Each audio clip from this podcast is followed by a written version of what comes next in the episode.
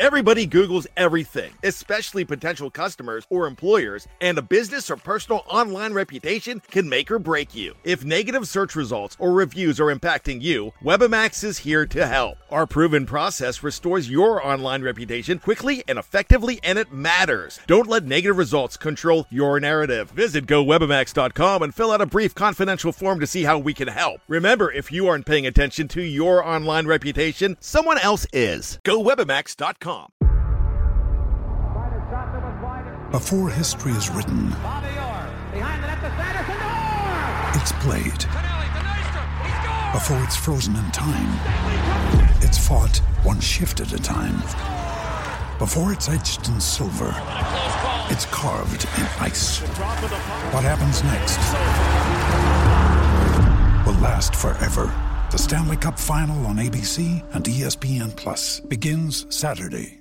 With threats to our nation waiting around every corner, adaptability is more important than ever. When conditions change without notice, quick strategic thinking is crucial. And with obstacles consistently impending, determination is essential in overcoming them. It's this willingness, decisiveness, and resilience that sets Marines apart. With our fighting spirit, we don't just fight battles, we win them. Marines are the constant our nation counts on to fight the unknown. And through adaptable problem solving, we do just that.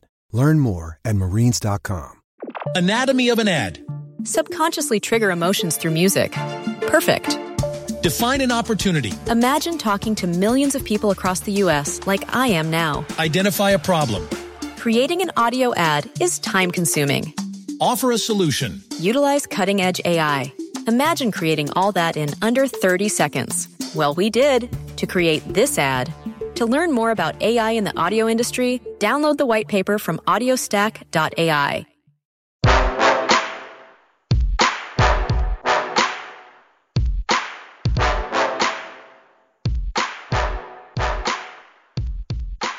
Welcome to episode 101 of the Red Seat Podcast. This is your host, Jake Devereaux. Today I am joined by Brian Joyner and Matt Collins to start tackling the offseason. So, gentlemen, welcome to the show. How's your World Series hangover? Cured. Yeah. I finally got some sleep. Yeah, I'm back. I'm starting to get tired again, but... Well, I'm always a little tired. But... Yeah. Well, of course. As is the standard around here. Let's talk about some positive stuff, though. There's more good stuff to happen. Typically is after a World Series season, but... Awards have gone out. I think the big one here is that finally, after much chagrin from all of us for a long time, Jackie Bradley Jr. finally wins his Gold Glove Award. He does so at the same time as Mookie, who I think has his third now at this point, and Ian Kinsler won another one. What do you guys think about the Gold Glove candidates and winners from the Red Sox? It's not really a surprise. I gotta have a hot take though. I think Jackie Bradley's obviously amazing. I don't think it's ridiculous that he's never won before. Because you and Kevin Kiermaier can go to hell. Yeah, Kiermaier. I think Pilar might be better too.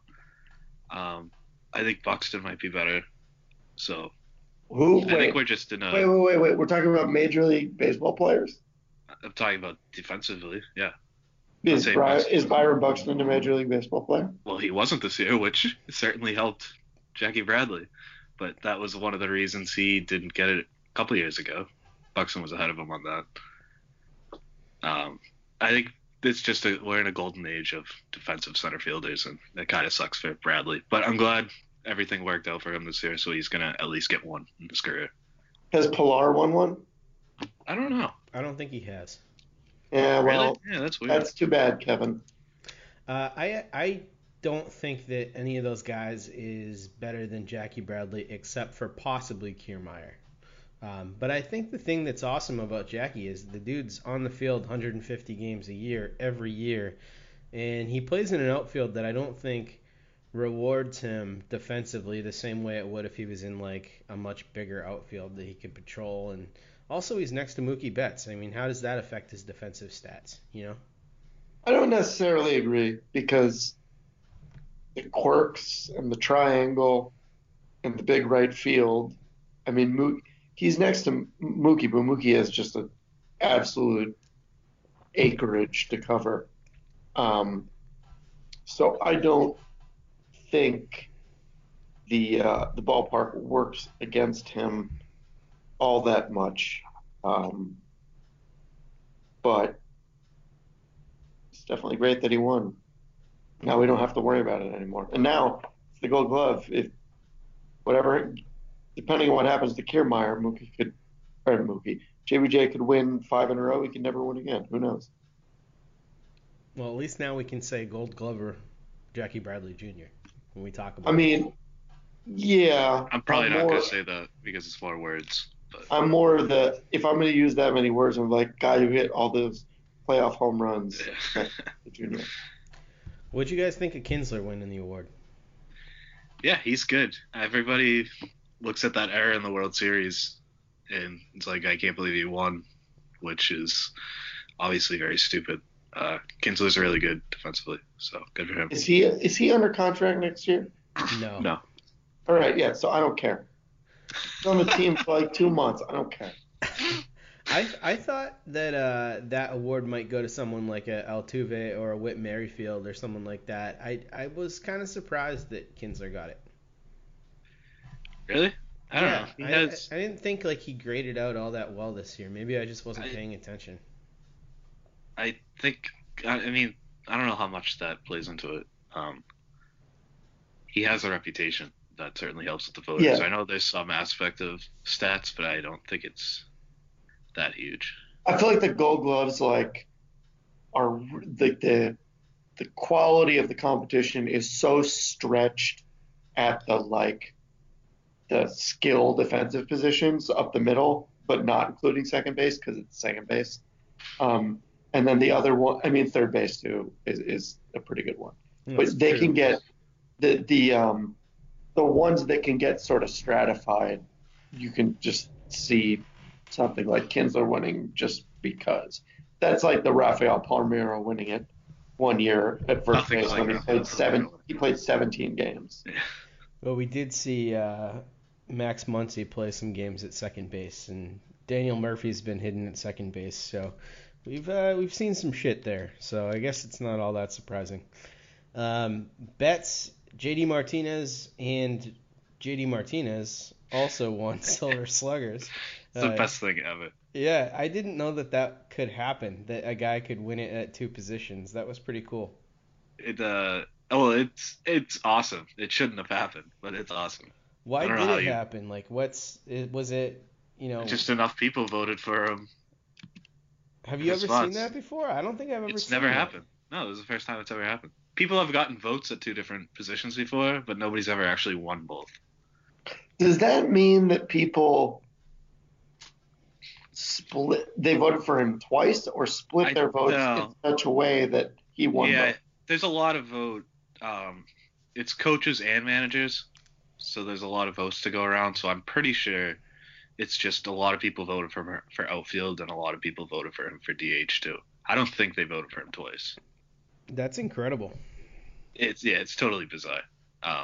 He shouldn't have won it in outfield. I'll just say that. I don't think he played enough in the outfield that he really deserved it. But also, it's awesome, so I don't really care. Didn't he get 46 games there or something like that?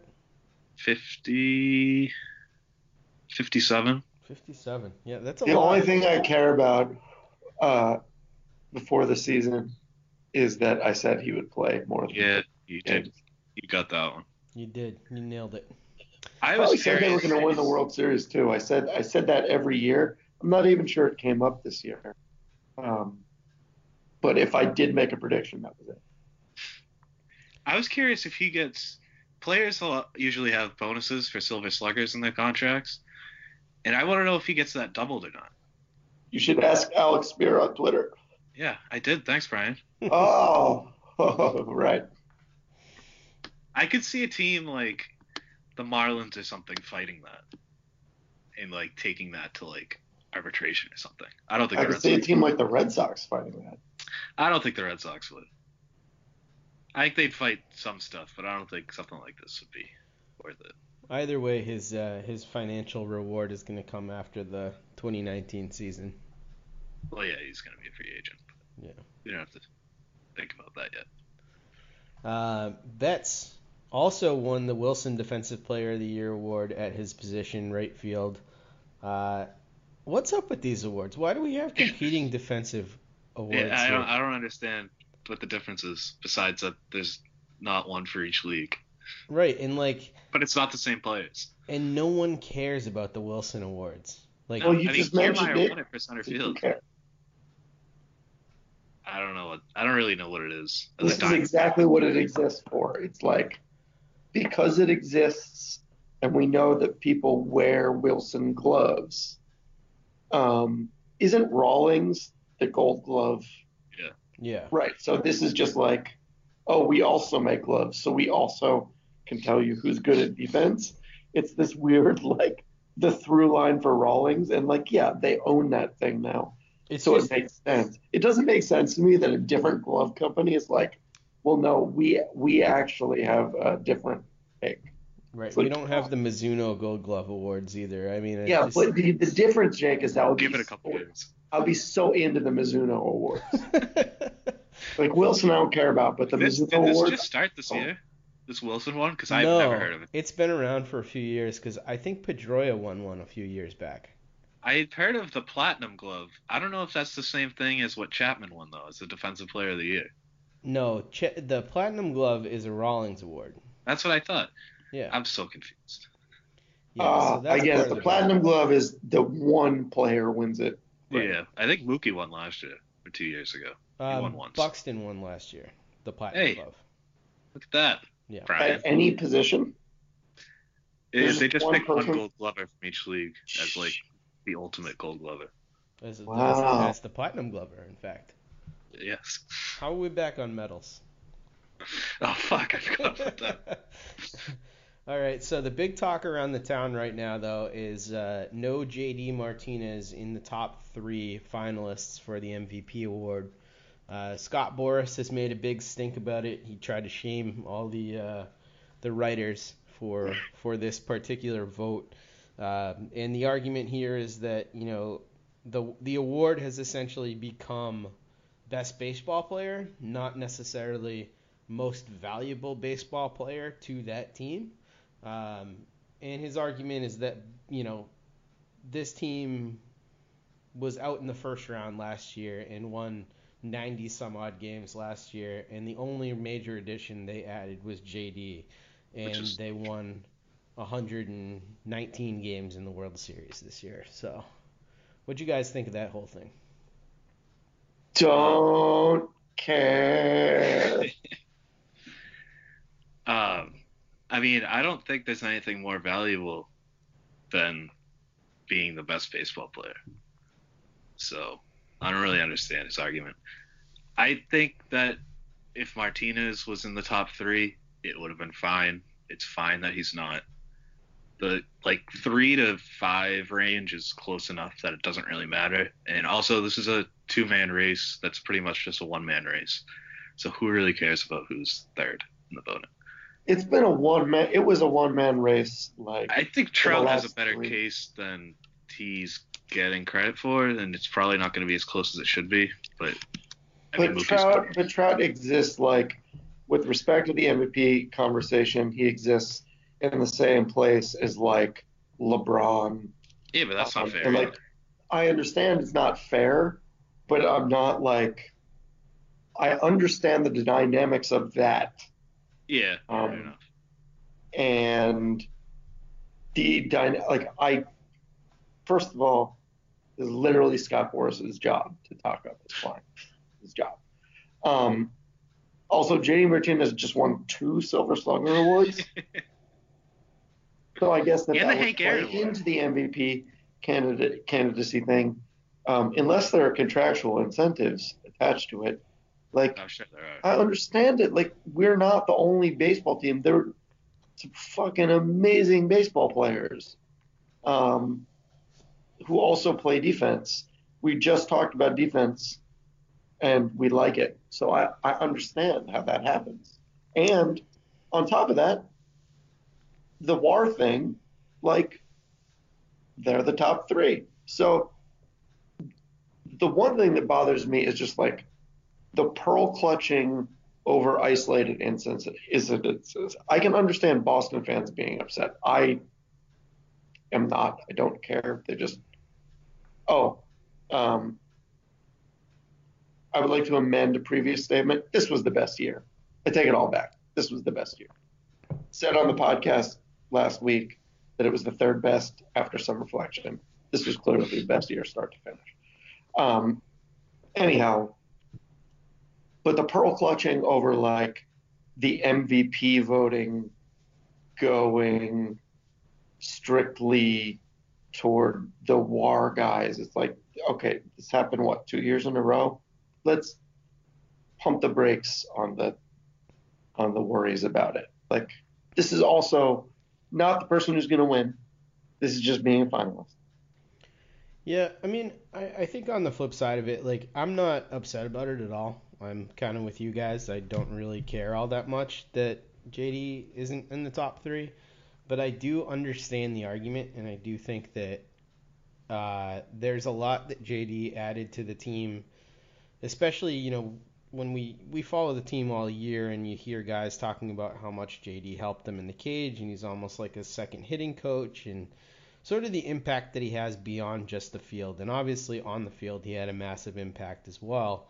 But we've seen seasons from David Ortiz where he's had a similar impact to the one that JD just had. And I think that easily throughout all of those World Series runs, the most valuable player on those Red Sox teams was David Ortiz. And you take him away and they don't win the World Series. They certainly the last one, and sure, certainly the first one. Sure. One. I guess I'm just saying that, like, I think that there is something to the idea that this is becoming a very war-centric debate because. But it's a regular season award. Okay, so what if you take away Jose Ramirez from the Indians? Like, they are obviously a lot worse too. Sure, but we just. But it's a regular season award. David Ortiz never won the MVP. I mean. Yeah, this is done before the playoffs, so you can't talk about what happened in the playoffs. No, I get you.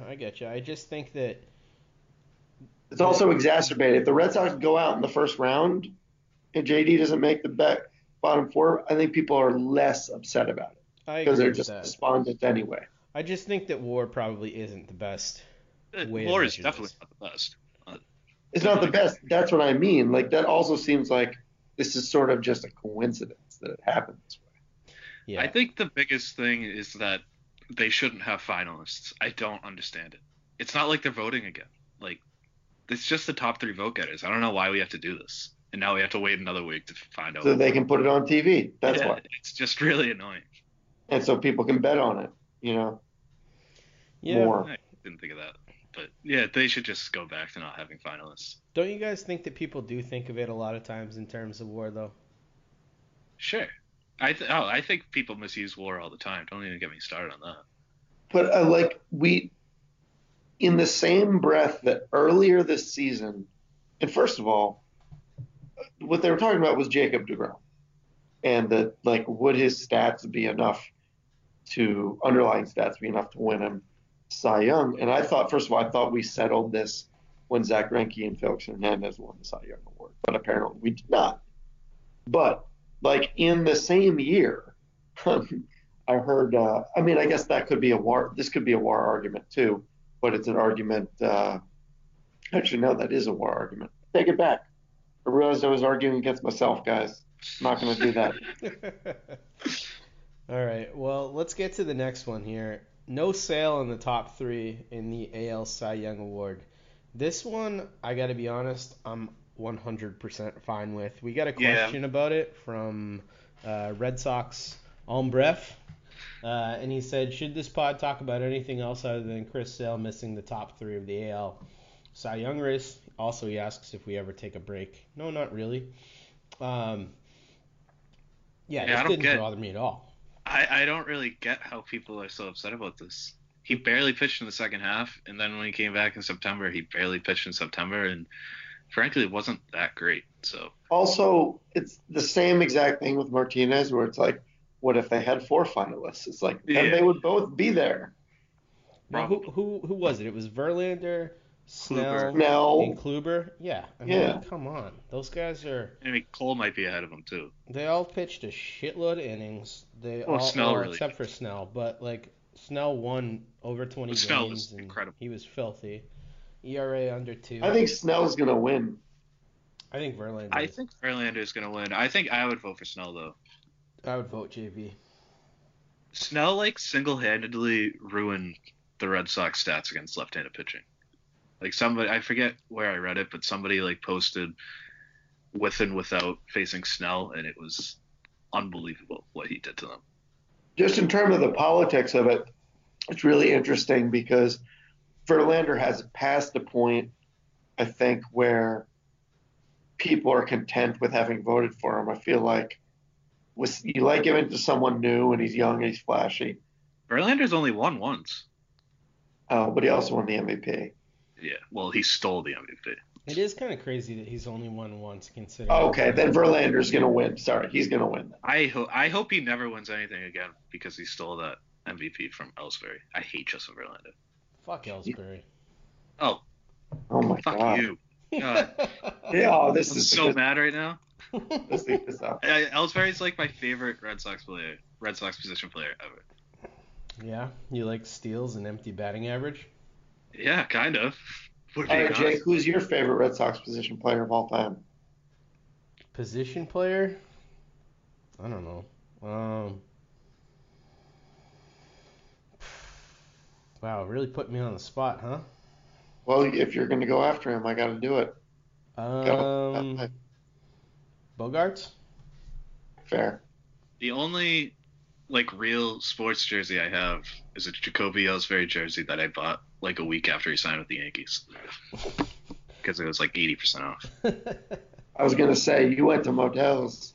I forget what store it was. I went to buy my brother a Christmas present when I saw that. But no, it was some store at the mall. I don't know. I got to give Ellsbury credit. That 2011 was good. It was really bananas. Yeah, it was I can't believe he had played much better than that. Let's move on. David Price and Eduardo Nunez both opted into their contracts. No real surprises here. Eduardo Nunez re-upped for $5 million. David Price into that next 4 years, $127 left on that deal. Did you guys like both of these guys opting in? Sort of. Yeah. I don't think they're good values, but I like both of them. So well, first of all, they're going to be back on the team. First of all, Price cannot not be on the team next year. Like, he's got to show up and, like, he wants to. Like, he knows. So they're going to be better next year. Right, and he knows. He's like, I have all the cards. He wants to play the cards now, you know. Nunez is just like, you could do better, but look, I mean, he's now a Red Sox legend, so... You know, he died for our sins in a game, one game, and then he played the next day. It's crazy. So, yeah, I mean, I'm cool with it. Is $5 million going to cover his medical expenses from all those wheelchairs that he was in? I have to start a GoFundMe for that one. I love that he is the guy who milks all the injuries, too, and all that happened to him. It's great. He's a good club. Unless you had to stay up for the game, which Matt did. Yeah, it was worth it just to watch him flail around.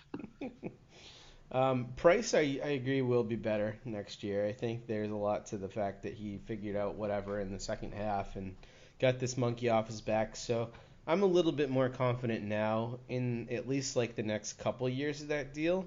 I think... You know, the last couple could be pretty rough, but if that's all that's bad, optimistic. That's a win on that contract. If it's only like a year and a half, 2 years of Price not being very good, I'll take that. How good I got news for you, Matt. It's already a win. Well, yeah, sure. How good does he have to be for people not to complain about the contract, though? You tell us, pal. He has to win Cy Youngs. I mean, people are going to complain because they see a big number. That's just how it works. I think if he pitches to a 3.5 ERA, people will be fine with it. No, you know that's not true. I do think it's true. Well, after this year, right? I can see that. Are you just talking about this year? No, this like these upcoming next couple people of years. People complain about Pedroia's contract. I mean, the people are going to complain. Which was a great contract. No, it was a steal. Yeah, it was a good deal. I mean, people are always going to complain about player salaries. It's just the way it is. All right, so for free agents for this upcoming season, the Red Sox have the following guys: Kimbrel, Kinsler, Pomerantz, Pierce, Eovaldi, Joe Kelly, and I threw on Brandon Phillips too because he's technically a free agent. I mean, sure. I mean, why not? We'll talk about Phillips. So what I want to know from each of these guys, from you guys, and we'll go one by one here, is would you retain this player, and do you think the team will or will not retain the player? So let's go up with Kimbrel first. Matt, we'll start with you. Would you retain him, and do you think the team does? I mean, it depends on the contract, right? Sure. But, like, considering, I guess, for this practice, let's consider, like, what you think he'd get. So let's just say you think he maybe gets $4.65 or something like that. Yeah. I really don't know. I've gone back and forth on this a million times. Right now, I'm leaning towards I wouldn't, and I think they will. I wouldn't really be that upset if they brought him back. I think there are probably better options. But I think how he pitched in the playoffs, obviously, and really all year, I think he's going to be better next year than he was this year. Kind of forget, he didn't have a spring training. He spent all of spring training flying back and forth between Boston and Florida.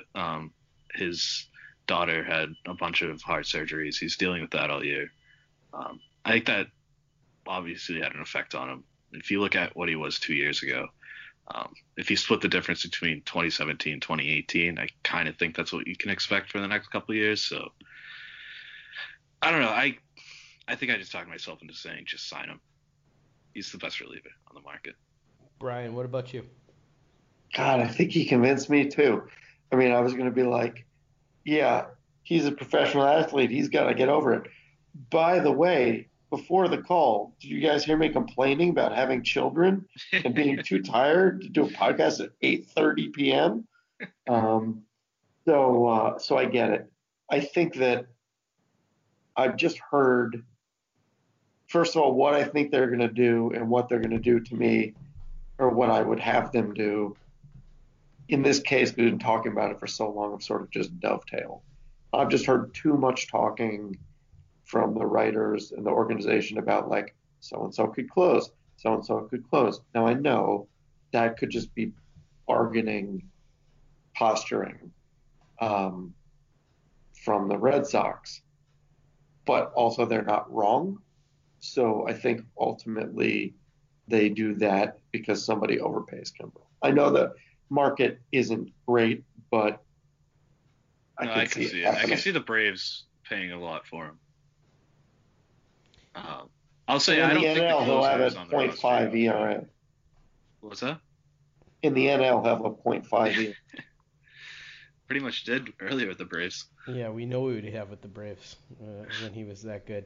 I think the team will not retain him, and I don't think they should retain him. I think that one of those NL East clubs is going to overpay for him. Somebody with closer issues already that wants to signal that they're ready to compete, and I think that could be someone like the Phillies or the Mets or, you know, the Braves. Mets are going to spend money. Come on. Hey, they could. You never know. Plus you have Adam Ottavino penciled in as our closer. Let's just admit it. Ottavino's real good. I wouldn't be mad about that. Next guy here, Ian Kinsler. Brian, what do you think? Well, I mean, I always just sort of hated him for nebulous reasons until he came to the Red Sox, but he's good defensively. And if you can get him for cheap, sure, why not? Do you think I don't know if you can. He's Ian Kinsler. Do I think they will? Yeah. I think they'll treat him interchangeably with other options. And my guess is that since he has name brand value, he will sign elsewhere. Matt, what about you? Yeah, I can't see them bringing in another infielder. I think they're under the assumption that Pedroia is going to be ready for opening day. So unless that changes, their infield's pretty much set. And even if it's not, I don't think they're going to bring Kinsler back. He was pretty bad pretty much his whole time in Boston. Yeah, I don't think they're going to try to, and I don't think they should. I think they have enough options, between guys like Suwei Lin. Even if Pedroia is not healthy, Brock Holt can play there. There's a lot of options for them, so I don't think it makes sense, and I don't think he'd accept a job where he doesn't have a full-time role, and there's no guarantee of a full-time role here for him. Drew Pomerantz next. Matt, should they retain him, and do you think they will? This is another guy I've kind of started talking myself into saying they should retain him. I definitely don't think they will. They probably shouldn't. But if his stuff comes back, man, he's going to be such a bargain. I kind of see him going to, the Rangers on, the Doug Fister deal. We'll see if it works out any better this time around. Ryan? I sort of agree, but I think there's a better chance they do than Matt is saying. Simply because, maybe the faith that they showed in him during the season was a result, was just part of the knowledge that they had him for the season and wanted to use him properly. But part of it could just represent faith in his talent. It would not surprise me if he came back.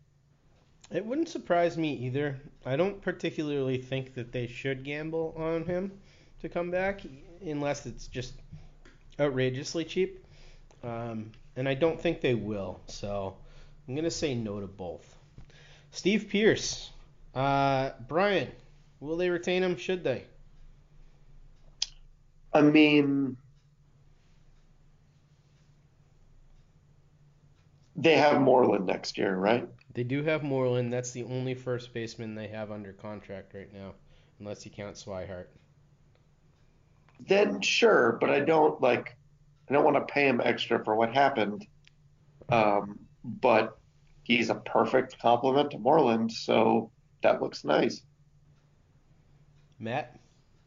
Yeah, I agree. I kind of don't think it's going to happen. I think somebody's going to pay him to be pretty close to an everyday guy, and I don't think the Red Sox are going to do that. But I certainly wouldn't be upset if he came back. I think he's coming back, and I think they should bring him back. What do you think he's going to get? I think he'll get something like the Moreland deal.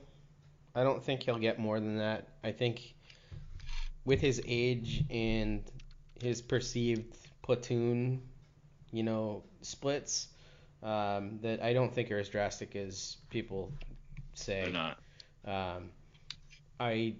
I just don't think that there's going to be a huge market for someone his age. It is the only wrench in that plan, though, is that there is a very weak crop of first base options out there. So potentially, but I kind of think that he loves it here and would come back. And I wouldn't be surprised if he got,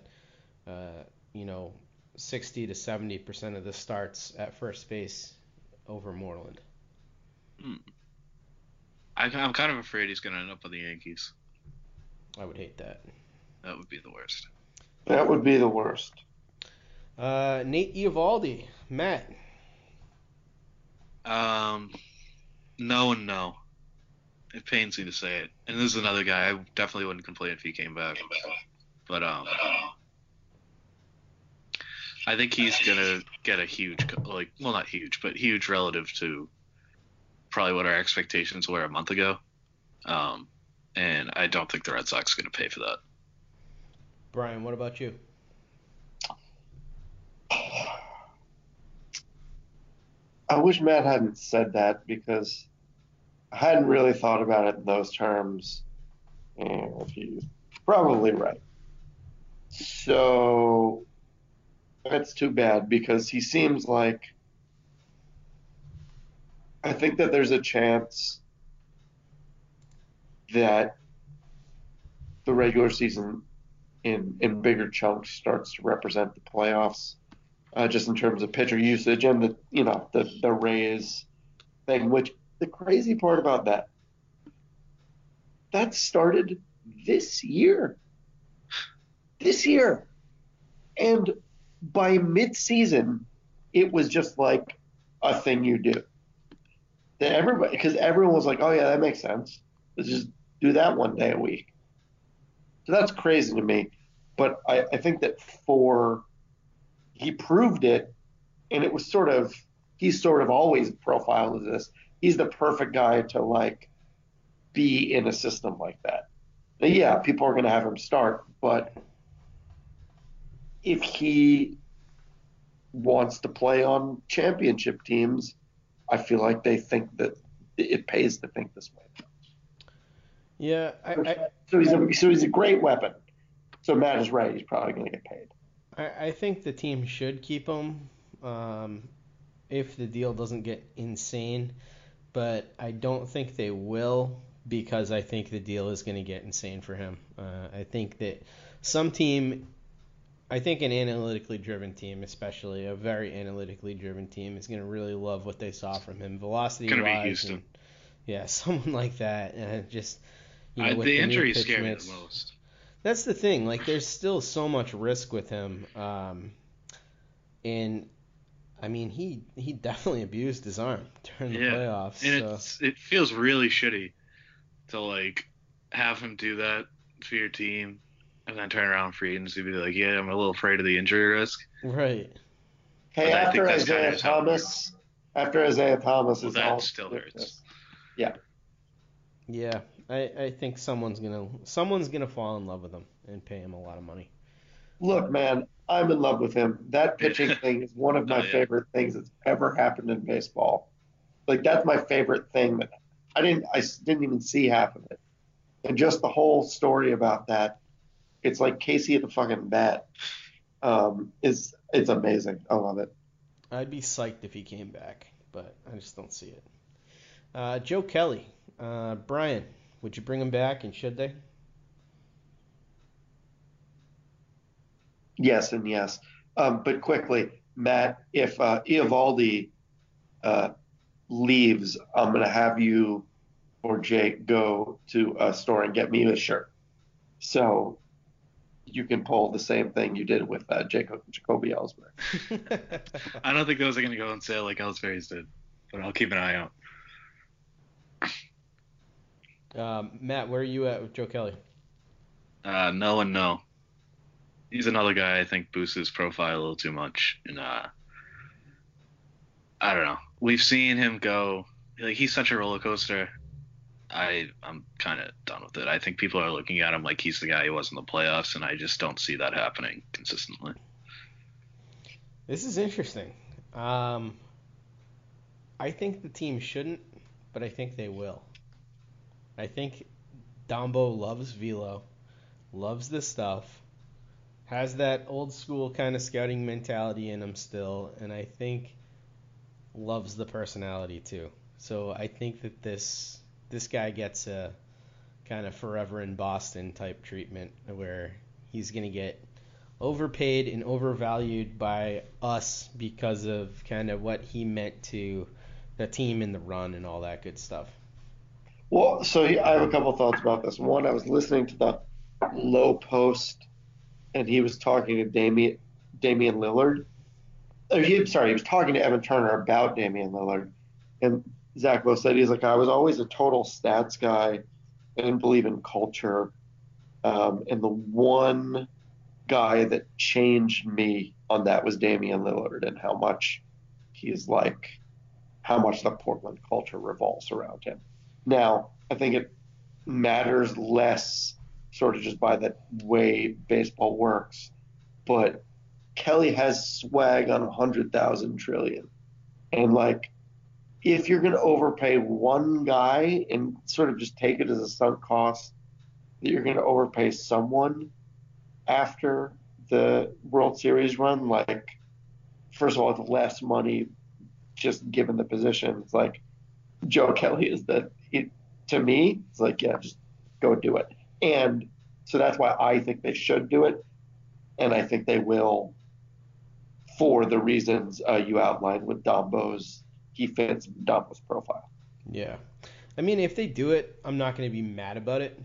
I don't think it's the best baseball move. I just think they already have, like, all these non-closing righties. I don't think you need another guy as a righty. They didn't use him as a righty for so long. Yeah, but this is your chance to get, like, an actual lefty.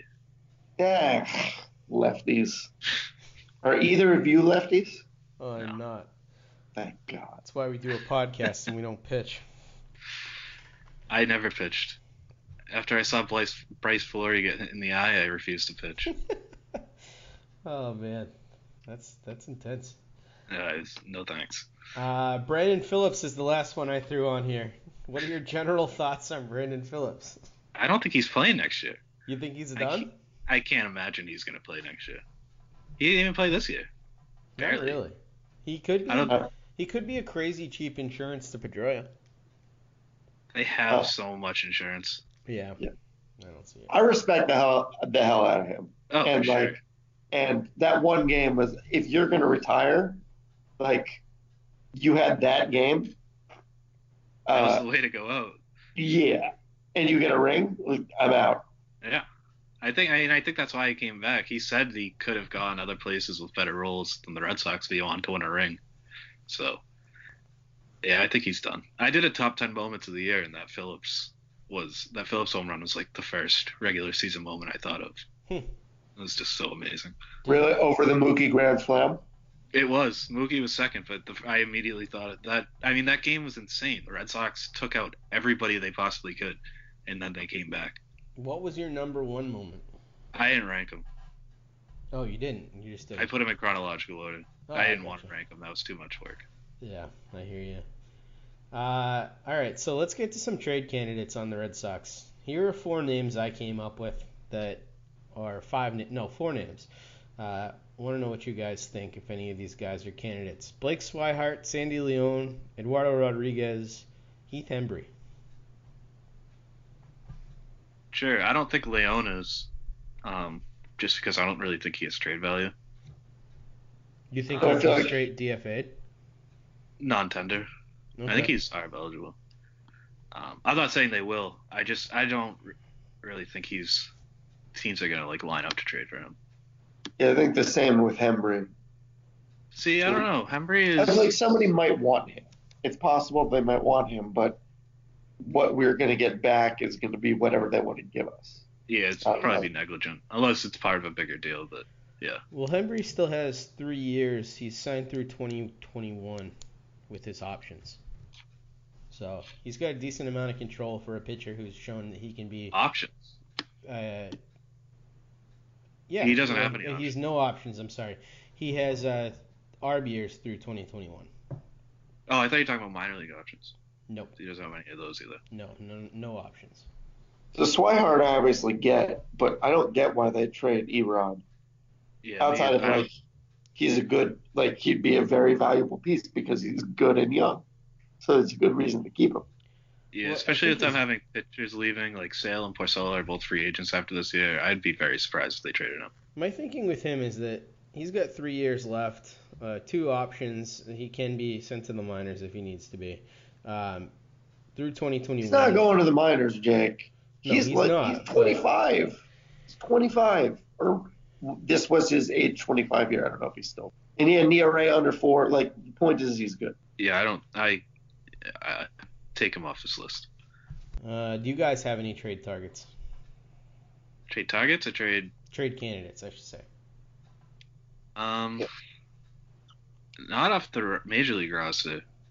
I really am curious as to what would, like, if a Swihart deal happened, what it would look like.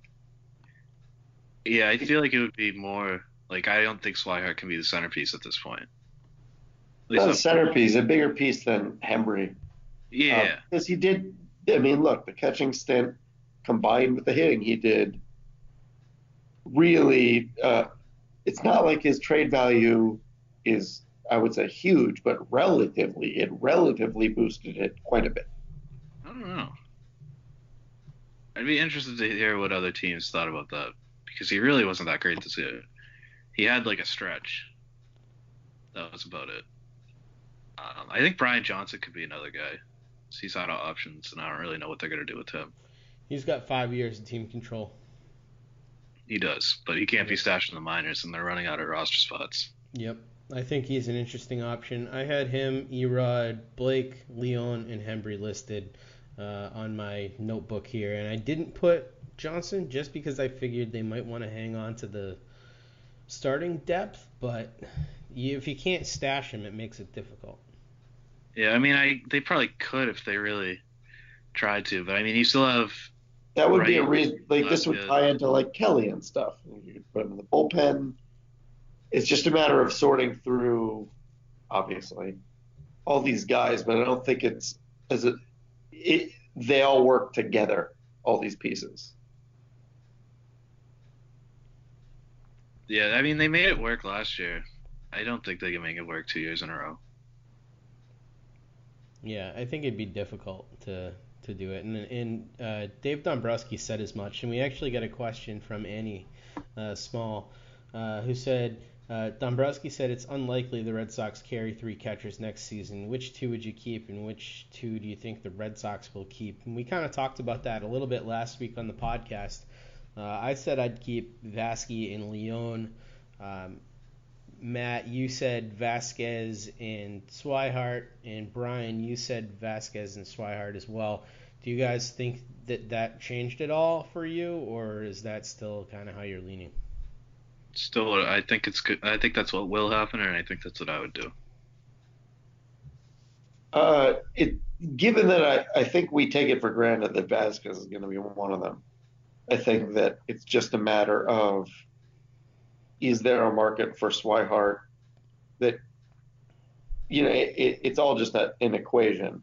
Can you get enough for Swihart to justify sticking with Leon? And that's it. Yeah, and I don't think they could. We'll see. It'll be interesting. Free agent targets. So some guys I came up with. Yasmani Grandal, Daniel Murphy, maybe at first base I was thinking. Bryce Harper, if you think that's possible, Marco Estrada, Charlie Morton, and then a bunch of relievers who I threw on here. Daniel Robinson, Kelvin Herrera, Andrew Miller, Adam Ottavino, and Carter Capps, which was an interesting name who's out there. Any thoughts on these guys? My only thought is that, I again, usually just names you throw on there, and you just say you threw Ottavino at that. This whole segment is an excuse to talk about Adam Ottavino. So just do it. Say why they should. Why they should get him. Because he's good. You know what? You're good too. He's just real good. Matt likes him too. He is good. I don't think I like him as much as you, but he's very good. Carter Capps needs to have a legal windup. Yeah, Carter Capps has been pretty garbage, right? Since they made him kind of chill with that. Yes, but he's interesting. He is interesting, but not in a way nothing. Sure, but I mean, I would cost nothing, and I don't think I want the Red Sox to sign me. Are you as good as Carter Capps? I might be. I don't think so. You haven't seen me pitch. You have been going to the gym a lot. Yeah, Matt, no one has seen you pitch since Bryce Fleury got hit with a ball. That's a good point, and that was when I was like 7, so. Yeah. All right, give me some names who you guys like on this list. Well, so, Jake, I have a thought about Daniel Robertson. Okay, go. No, it doesn't have to be on my list. My thought is that I can't deal with getting a guy directly from the Yankees. Now, look, we got Eovaldi, but he was laundered. You got to launder him from somebody. Then, sure, yeah, he'd be fine.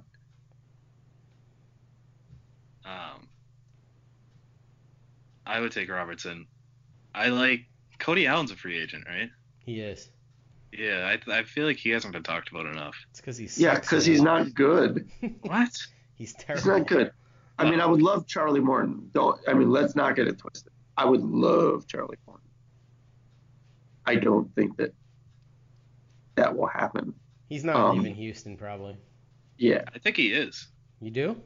Yeah, it just seems like. I mean, It just seems like that's the way it's going, that they're just going to, like, reboot their rotation. I mean, Cora has a connection with him, and he speaks very highly of Cora. That's why I think Charlie Morton is I wouldn't be surprised at all. Yeah, I would be ecstatic if they signed Charlie Morton. I have a name. I'm probably going to write about him tomorrow. But Garrett Richards is someone. Get out of here. That I love Garrett Richards. He will be healthy. He'll be so great. He'll be so great in spring training. He'll be so happy, so excited. He's one of those guys you get assigned to a 2-year deal and have him rehab for that whole first year. But you could get him really cheap for 2020 when you're losing Porcello and maybe Sale. And I fucking love this guy. He's on every fantasy team I have every single year. And it how do they do? It all makes sense horribly, but this guy, if he stays healthy, he's not going to cost anything. That's the thing. And we saw it work with Evaldi with the Rays. He signed a 2-year deal with the Rays, rehabbed with them, and that kind of. He was great when they traded him for the Reds. Well, that worked out for them, I would say. Right, so let the Rays do it again. Well, we'll get then you have to give up a prospect for it. Why don't you just sign him? Why don't we just sign Charlie Morton so we get him so he can pit? Let's do that. I agree. Look, dialogue. We got somewhere. I'm a big Garrett Richards guy. I'm obsessed with him. So. I'm a big Charlie Morton guy, so that's great. But, like, those are great moves. I feel like even if they paid top dollar for Charlie Morton, see, that's something I could see them doing because it wouldn't be a long-term deal. He didn't get the qualifying offer either, did he? I don't think he did. It would be a 2-year deal for Charlie Morton. Yeah, that's the window. Yeah. I mean, I would be into that. Yeah, I like the Richards idea. I'm just not thinking that far ahead. I like the idea of Charlie Morton more even than I like the Nate Eovaldi deal, just because I think it'd be shorter term and there's slightly less risk with him health wise. Is there? I feel like Morton's had some injury issues. Not in the last couple of years. No, but I don't know. He's still going to be 35. I mean, I'm not saying I wouldn't want him, but there's still plenty of injury risk, I think. I think the best predictor of future injuries is recent injuries. Morton seems to be on his J.A. Happ shit, or on his Verlander shit. But, like, I believe in him for the next few years. I like guys who figure it out late. I'm not projecting at all. And he's just got it. And I feel like the Red Sox just especially with Sale, just can't pitch a full season. I think he would be great. And he also is a righty, which is it's weird to say, like, we need another righty, but he would be another righty. That'd be good. Yeah, they do. And I mean, this free agent market is kind of dominated by lefties too. So. He's the big righty other than Eovaldi. Speaking of lefties, I would like Andrew Miller, please. And I don't think he's going to cost as much as we thought. I think I want Andrew Miller. And it pains me to say it. I think he's toast. You think he's totally done? Yeah, it makes me sad. But I hope I'm wrong. But why do you think that? Watching him this year, he just looked like a guy that's not coming back. I don't really have a better way to articulate it. I don't really have, like, data or anything. I just didn't see a good pitcher this year. Yeah, I mean, I agree. He wasn't good this year. I just think a guy with that skill and talent level can do it. Yeah, he's getting up there. I don't know. I wouldn't be mad if they got him because he's one of my favorite Red Sox players of the last decade, but I mean, I think cheaper lefties, even if you sign a couple of them, like Sip or Wilson or don't say Boone Logan. I love Boone Logan, but I wasn't gonna say him. Jerry I like Pavitz. Sip a lot. I like Sip a lot. Yeah, I think he's might be my favorite out of the lefties. I don't want Britton either. I think he's gonna get paid too much. Britton, I don't want anything to do with. Yeah. He's been on the Orioles and the Yankees. He can go fuck himself. Yeah, I'm about done with that guy. Yeah, I think he might be toast too. All right, let's get to some guys who need to be added to the 40-man roster for the Red Sox. They've been recently making a bunch of moves, clearing some guys from the 40-man. But guys who they need to add, Michael Chavis, Travis Lakins, Darwinzon Hernandez, Josh Taylor, and Josh Ockamy are five guys that they probably Taylor isn't a slam dunk. No, but he is on the AFL team. I think he probably will. But yeah, I wouldn't be surprised if he's traded before those, so somebody else can make that decision. But he's interesting, at least. Yeah. He sure is. Do you think the other four guys are locks? Yeah. I wouldn't be surprised if Lakins breaks camp with the team. Me either. Him and Feltman are both going to be in that conversation, I think. I think that's why I put Hembree on here as a potential trade chip, was Lakins and Feltman. Yeah, but I mean, they've made such a habit of just keeping as much depth as possible that I agree that it's possible, and it could be if somebody like came knocking at their door with a good deal, they would do it, but I don't know if they're going to actively look to make room for those guys just yet. Fair enough. Should we get to some listener questions, guys? Let's get to some listener questions, guys. Devers Defender says, JBJ is my favorite player not named Rafael Devers. I'm terrified the Sox are going to sell high on him this offseason. Is there a basis for my fears? I don't know, Brian. Is there a basis for his fears? I don't think so. Why would they trade Rafael Devers? He's asking Bradley about JBJ. No, not after that season. I mean, sure. Like, in the sense that Isaiah Thomas got traded and anyone could get traded at any time. Sure. But if they hadn't done it yet, doesn't seem likely that they'd do it now.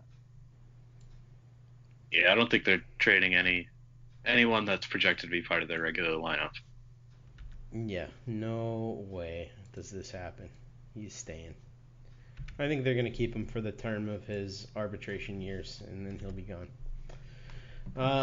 All right, Jake has our next question, and he says, any guys on the Mariners that you could see the Red Sox targeting? Could they be a good fit for Swihart, considering they just got rid of Zunino? I think this is interesting. I think they could be a good target for him, especially since it seems like they are planning on kind of blowing things up a little bit, and they have absolute dog crap at catcher right now. He could be a good fit. Think about what you just said. They have absolute dog crap at catcher. He could be a good fit. I thought it was funny. I could totally see him in Seattle. That, like, he looks like he should be playing in Seattle. Yeah, I'm looking at their roster, though, and I'm not seeing a whole lot of pieces that look like they line up to come back this way. I think it would probably be for prospects. I think it would be bullpen help.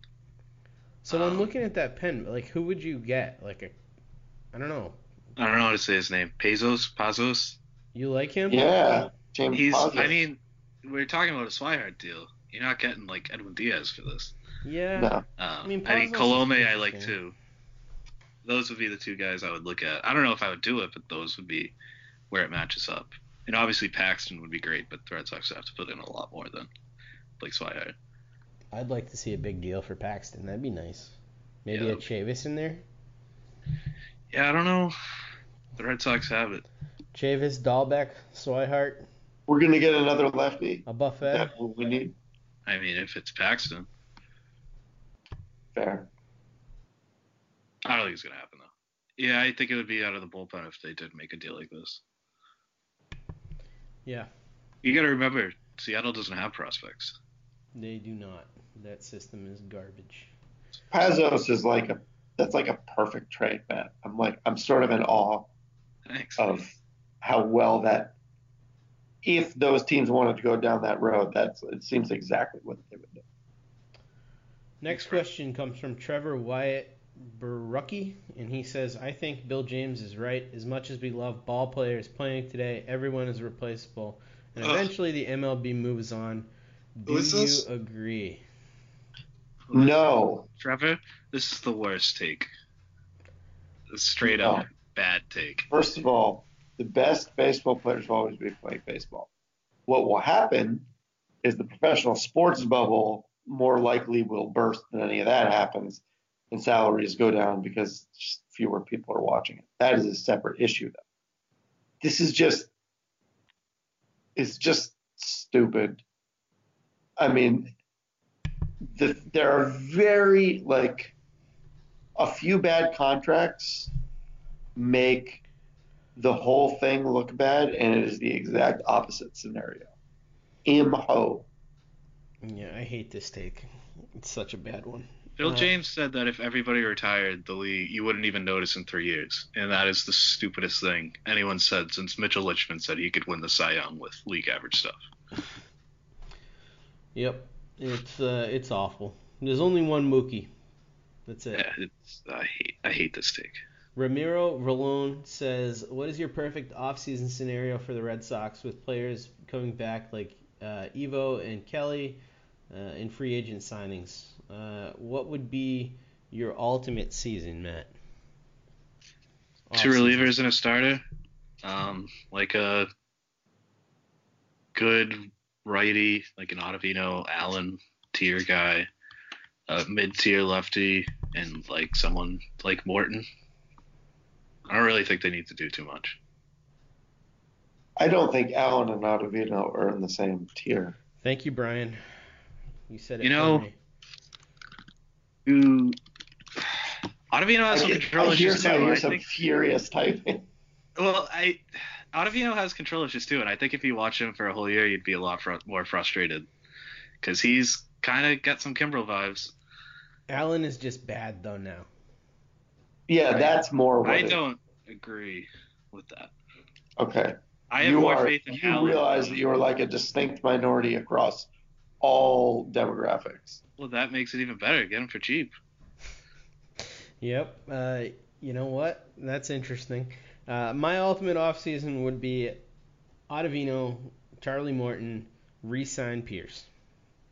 Can I ask you what's the difference between Ottavino and Kimbrel, other than price? Like, do you think Ottavino is better than Kimbrel? No, I don't think he's better than Kimbrel. I just think he's so much cheaper.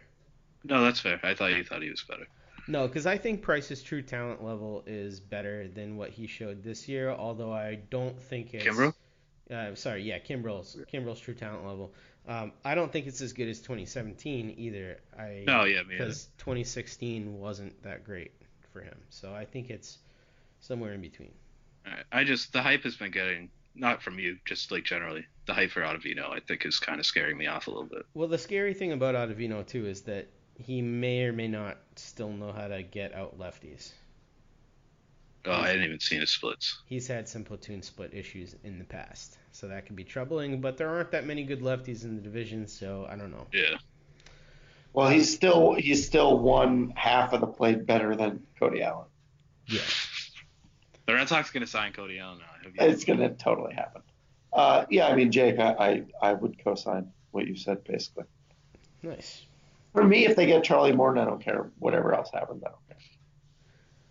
don't care. Next question. Lucy in the Sky just says, how awesome was it that JBJ finally got his gold glove? Awesome. Like, really awesome. I was stoked. It's pretty sweet. Scott Nadell asks, love the podcast. My question is, when are you going to upgrade your mic? One of them is super low and the other two are perfect. You know, oddly enough, I think he's talking about my mic, and I use like a super nice mic, and I can't figure out why my voice is always low on the podcast. I got to figure out. Got to be a recording software. It's like, because Matt and I sound the same because we're doing it the same way. Right. That's why you sound different. It's got to be something with my recording software, and I cannot figure out how to change that. So I'm going to try and figure it out, but definitely not the mic, guys. Rest assured to the people listening that when we are talking, it sounds like we're all talking at the same mic. Yeah. Mike Bomarito asked, where could he find this podcast? And I wanted to just let everybody out there know, obviously, if you're listening to it, you found it. But tell other people that when they're looking for this podcast, search the Red Sea. Don't search Over the Monster, because it doesn't come up if you do that. Dale Sams asks the next question. If Bogaerts is going to get a 5/125 contract like Boris thinks, shouldn't he be traded this offseason, and shouldn't the Sox expect a good return? Hell no, Dale. Another take I hate. 525. That's a bargain. That's outrageous. Yeah. Wait, 5 what? 5/125 for Bogaerts. I'll take the way over on that. Yeah, I'll take the way over. I couldn't believe I heard that right. He's gonna get like 200 easy. Oh yeah, definitely. No, don't trade Bogaerts. That's stupid. Bogaerts is one of the two guys that I'm most sure about you locking up. You lock up Betts and you lock up Bogaerts. I agree, but even if you don't, like, even if you say he's leaving next year, you still don't trade him. You're trying to win another World Series. You don't trade Tanner Bogaerts. You don't have to Jake, I agree, but I feel like Mookie, is this Mookie's contract year? It is. No. He's got one more after this. Right, but you proactively go after Mookie. You don't necessarily proactively go after Bogaerts, depending on what happens with Mookie. Right. That's my thinking. You get Mookie locked up ASAP, and then you put all your efforts into Bogey. Trevor Shackles asks our last question. He says, what free agents from other teams should be their biggest targets? We talked about a few of them, but did you guys have anybody outside of the list we kind of mentioned? Probably, but I need to bring the list back up. How about this free agent targets for the Red Sox? Is that what they're at? How about this the Manny Machado? Should we get him? Jake, you didn't bring up Bryce Harper, but he was on your agenda. Yeah, no, I think he's interesting. Oh, you did, he did. He's interesting. I think he could, because there's some talk about him playing first, too. Yeah, and I don't know. His bat would be crazy at Fenway, I think. I would love to get Bryce Harper, but I would be shocked. How about Marwin Gonzalez? I like Marwin Gonzalez. Oh, that's a nice one. Where would you put him? He could play a little bit everywhere, and it would be mostly him and Brock Holt. Him and Brock Holt will just be all the subs. Yeah, I mean, he's probably too repetitive with this roster. I don't think it would actually happen, but I like him. I think he's good. Apparently, Marwin has drawn interest from like 29 of the 30 clubs. I mean, it makes sense. He can play all over the place. Yeah, he's good. That's a good one there. Anything else, guys, before we wrap up this first podcast of the fourth season? I think he said it all, Jake. All right. So if you enjoyed the podcast, you can go on, rate and review us. Also subscribe to the show. You can do so on iTunes, Stitchers, anywhere you get your podcast. Search The Red Seat, and you will find us. You can follow these guys on Twitter. You can follow Brian at @BrianJoyner. You can follow Matt at MattRYCollins. You can follow me at @DevJake, and you can follow the Over the Monster account at @OverTheMonster. We'll be with you bi-weekly in the off-season, and we will be with you as news breaks as well. Thank you very much.